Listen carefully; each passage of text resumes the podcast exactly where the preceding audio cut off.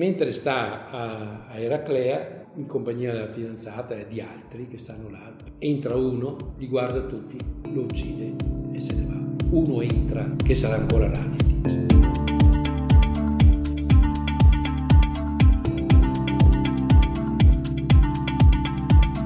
Da banditi a mafiosi, la storia della mala del Brenta vista dalla parte di chi l'ha combattuta. È un podcast realizzato dal Centro di Documentazione ed Inchiesta sulla Criminalità Organizzata del Veneto e realizzato grazie al contributo del Comune di Mira.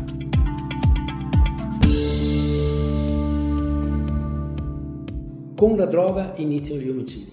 Abbiamo due omicidi nel novembre del 81 e sono Pagan e Madarella. Pagan è un vecchio è un vecchio cambista, non vuole starci, poche parole, si ribella, non vuole stare. I suoi compagni cercano di convincerlo, dicono guardi, guarda che qua il problema è grave. Lui non vuole. È una notte mentre sta assieme a un amico Madrella che non c'entra niente. Entra uno e lo uccide. È Radetic. Poi però la sera prima c'è un altro episodio di omicidio ed è Menin Robert e viene ucciso l'11 novembre. Ucciso a Montebello Videnzino, sgozzato. Menin eh, aveva acquistato la villa di Contorno Fossò, Contorno prima di andare via. Aveva venduto la casa. L'accusa che veniva rivolta a Menin era di aver dato l'informazione ai carabinieri che il cognato di Barizza Gianni, uno dei pregiudicati che aveva partecipato con maniera al casino e che faceva parte del gruppo, aveva 30 kg di assis e dei tappeti persiani rubati a parte. I carabinieri trovano questa cosa ed erano simili, questo assis era simile a quello sequestrato a contorno a Roma nell'82 quando fu arrestato, perché Contorno fu arrestato, era scappato da Palermo, una volta andato via da qui nell'81, era scappato a Palermo, era andato, era andato a Roma da un cognato, viveva, trafficava. E quindi Menin perde la vita per questo motivo, molto probabilmente. Però poi ci sono tutta una serie di altri omicidi. Il primo che salta nella nell'equilibrio che si sta formando dopo il casino, ma dopo anche l'inizio del traffico della droga tra Milano e Piovese, c'è uno che non ci sta e non ci sta perché si ritiene il capo ed è Andrioli. Andrioli non vuole prendere la droga da Maniero, lui pensa di essere il maestro di Maniero, non vuole prendere e la prende a Milano da due che comunque facevano sempre parte del gruppo di Dagnolo Plinio, il suo rifornitore era un parente di Dagnolo Plinio, quindi ma non vuole prendere da Maniero perché se la prende da Maniero. E viene mentre sta a, a Eraclea in compagnia della fidanzata e di altri che stanno là entra uno li guarda tutti lo uccide e se ne va. Uno entra che sarà ancora Raditich primo processo in cui mi sono occupato di criminalità organizzata della banda Maniera è stato l'omicidio di Andrioli Beh, Andreoli all'epoca era un personaggio di spicco della malavita, eh, trafficava in droga, aveva contatti anche con la malavita milanese, era invischiato in giochi d'azzardo, bische clandestine ed era sostanzialmente anche un grosso ricettatore. Questo era Andreoli, all'epoca gestiva, sia pure non so se direttamente o per prestanome, un locale a Mestre, il Lucas, era una sorta di locale notturno. Questi omicidi all'epoca vennero imputati Maritan Silvano, Guerriere Antonio, poi in questo contesto venne fuori il piccolo traffico di droga che alcuni soggetti di Milano avevano portato a, per, per, piazzare a, ad Andreoli, mezzo chilo di cocaina. Questi soggetti erano collegati alla banda di Epaminonda. Però quel processo, anche se la ricostruzione da me fatta all'epoca fu precisa, sostanzialmente, diciamo così, io da giudice istruttore chiesi, eh, sciolsi i due imputati, li rinviai a giudizio esclusivamente per droga, perché non c'erano elementi certi per dire che fossero loro, anche se gli indizi convergevano su di loro. Tant'è vero che poi, quando Maniero ha confessato, ha confessato che con la complicità di Maritanna era riuscita a individuare il posto dove quella notte Andrioli andò a Eraclea, andò a trovare l'amante e qualcuno avvertì Maniero e lì fu fatto fuori. Andrioli era il tipo che sicuramente non... Maniero già incominciava ad emergere come spessore delinquenziale in quell'epoca, però Andrioli, che era tra l'altro anche più vecchio di età, e veniva diciamo da una sorta di vecchia guardia, chiamiamola così, non era disponibile a a, a, come dire, a avere a che fare con Maniero e qui, da qui sorsero dei contrasti e venne fatto fuori insomma.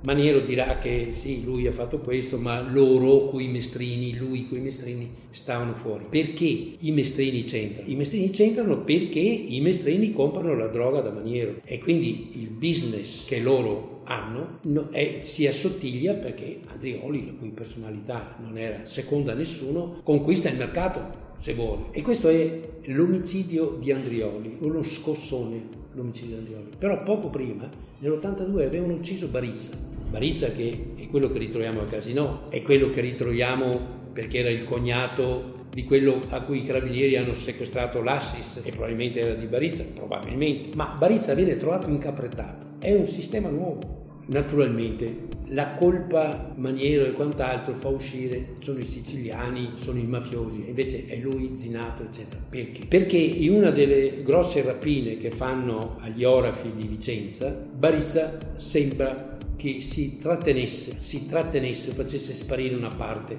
dell'oro e quindi non pagava quanto era e lo scoprono per caso perché il titolare dell'abitazione dove andavano a fondere l'oro, che era uno del gruppo, comunque era uno del gruppo, dice, si fa sfuggire una notizia che pensava, certo, non, non pericolosa e loro capiscono e quindi Barizza viene eliminato. Poi c'è un altro problema, scompare Raditic. Scompare Radici ai primi di gennaio del 84. Maniero dall'82 è latitante, quindi ha il suo gruppo che deve seguire e uno di questi senza dubbio Raditic, perché Raditic è quello che abbiamo detto ucciderà Pagan e Madarella e sarà anche quello che ritroviamo al casino, sarà quello che ucciderà Andrioli, compare. Non ci sono notizie, la convivente, la convivente eh, viene a denunciare a Mestre dopo qualche giorno, io mi ricordo ero là, viene con l'avvocato a denunciare la scomparsa di Rade. A un certo punto la Barbera chiede riservatamente, ma lei che cosa ne pensa? Ah, dice, non so, non capisco questa ha il suo uomo morto, sparito, si dirà poi che è stato liquefatto nell'acido alla maniera del giovane di Matteo, è molto probabilmente così. Comunque scompare e non se ne sa più nulla di Radetic.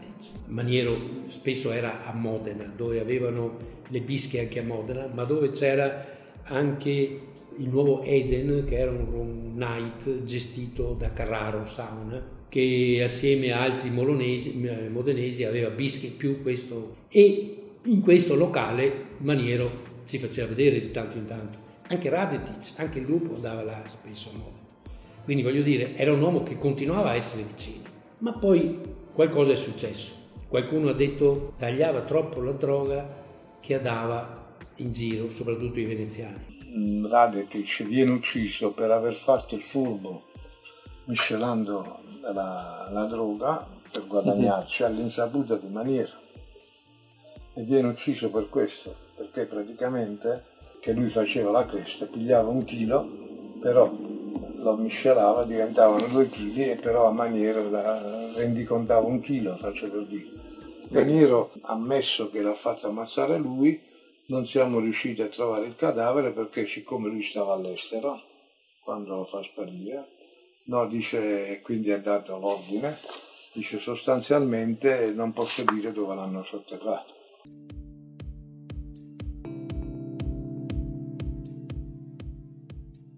L'accordo era che chiunque procurasse droga doveva passare tramite maniera. Tanto è vero che i rizzi che si vanno a rifornire nella zona di Fino Ornasco con da Falzone Filippo per, allora, vengono ammazzati perché bypassano maniere.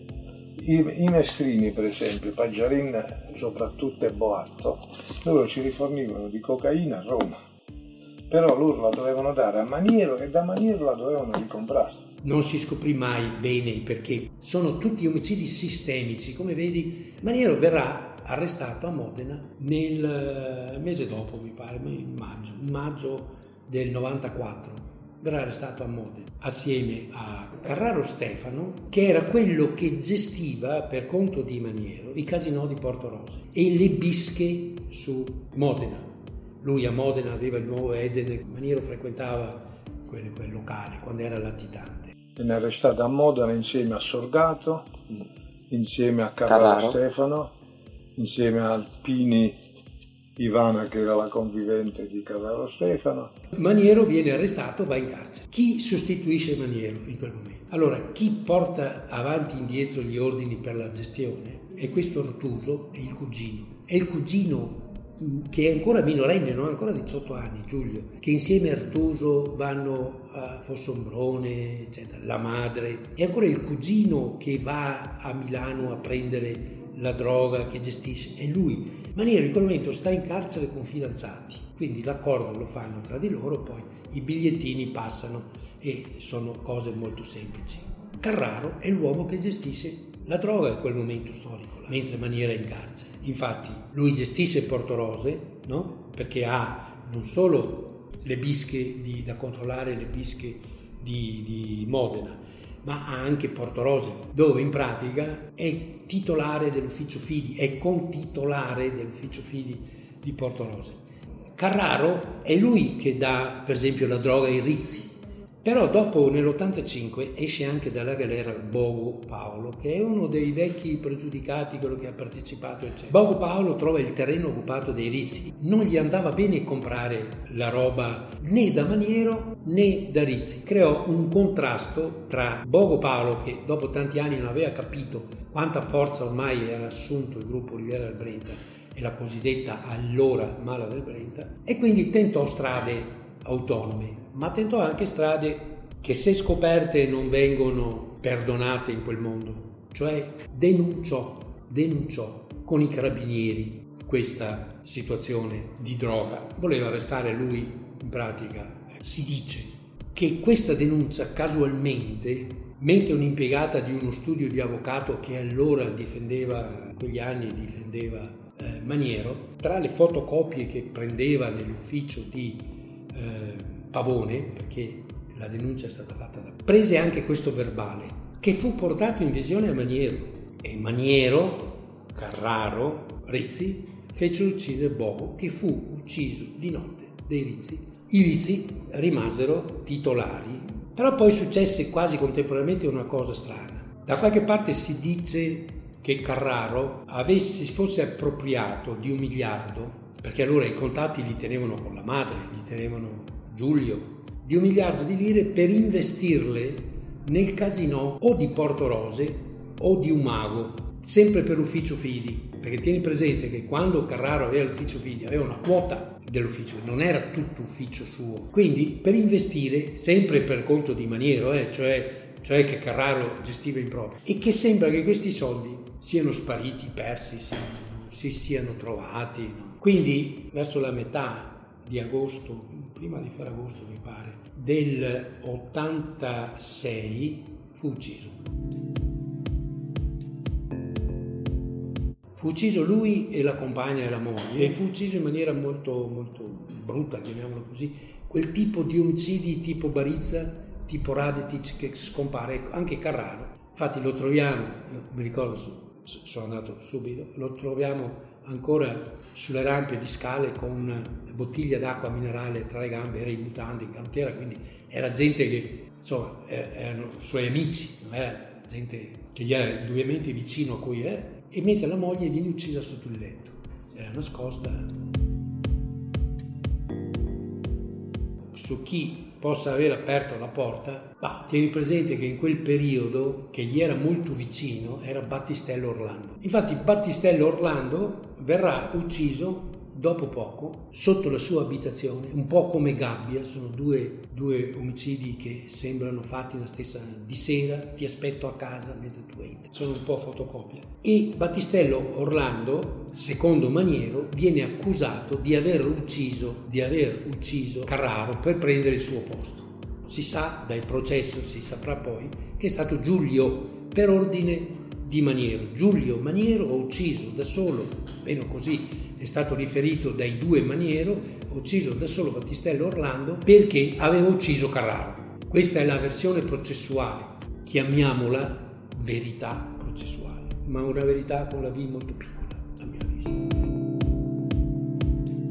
In quel periodo poi avviene un altro episodio, che poi sarà quello secondo me per cui evade la Fossombrone Maniero, e cioè ci sono stati degli spari a casa di Maniero. Maniero aveva saputo, poi tramite Giulio e tramite la madre, che c'era un tale Bernardinello Hermes che aveva litigato con la madre, pare che avesse dato pure uno schiaffo, e che aveva picchiato una ragazza con cui se la faceva lui. Maniero ha paura, tanto è vero che fa blindare tutte le finestre di casa e fa acquistare una BMW blindata per la madre perché gli, perché gli hanno sparato anche contro la casa. E la madre ha detto che questo Bernardinello l'ha schiaffeggiata. Evade dal carcere di Fossombrone nel dicembre dell'87 però prima di evadere tramite l'avvocato fa chiamare il dottor Pavone per riferire alcune cose. Quando Pavone va là non dice più niente molto probabilmente aveva capito che si trattava di spari temeva che fossero cose che gli arrivassero dalla mafia, da cose di questo genere. Tanto è vero che pensa, dice, ah no, ma secondo me a casa saranno da stare i Paminonda, quelli di Milano, saranno la solita versione ufficiale, quelli della mafia, e non dice nulla a, a Pavone ma siccome mettendo assieme il mosaico abbiamo i tempi in questa maniera, molto probabilmente aveva capito di cosa. Infatti, come esce dal carcere, lui esce dal carcere nell'89 come definitivo, come esce dal carcere, il primo omicidio che abbiamo è quello di Bernardinello Hermes. Poi l'ho visto una seconda volta nell'87, prima che scappasse da Fossombrone, perché lo andai a interrogare in quanto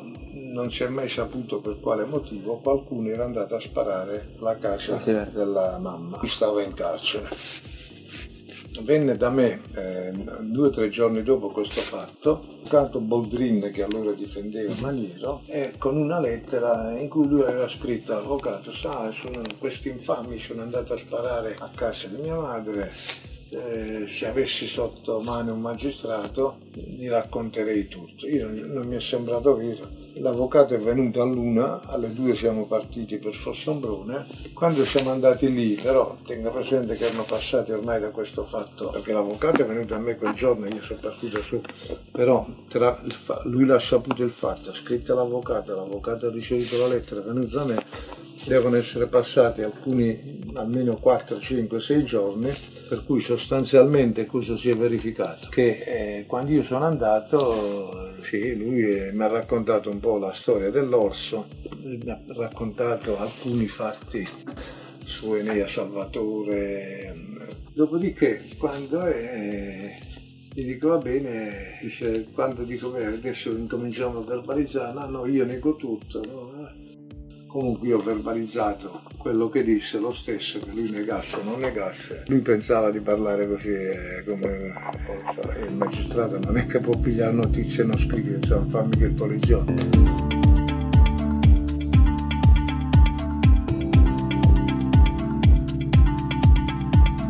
Da banditi a mafiosi, la storia della mala del Brenta vista dalla parte di chi l'ha combattuta. È un podcast realizzato dal Centro di Documentazione d'inchiesta sulla criminalità organizzata del Veneto e realizzato grazie al contributo del Comune di Mira.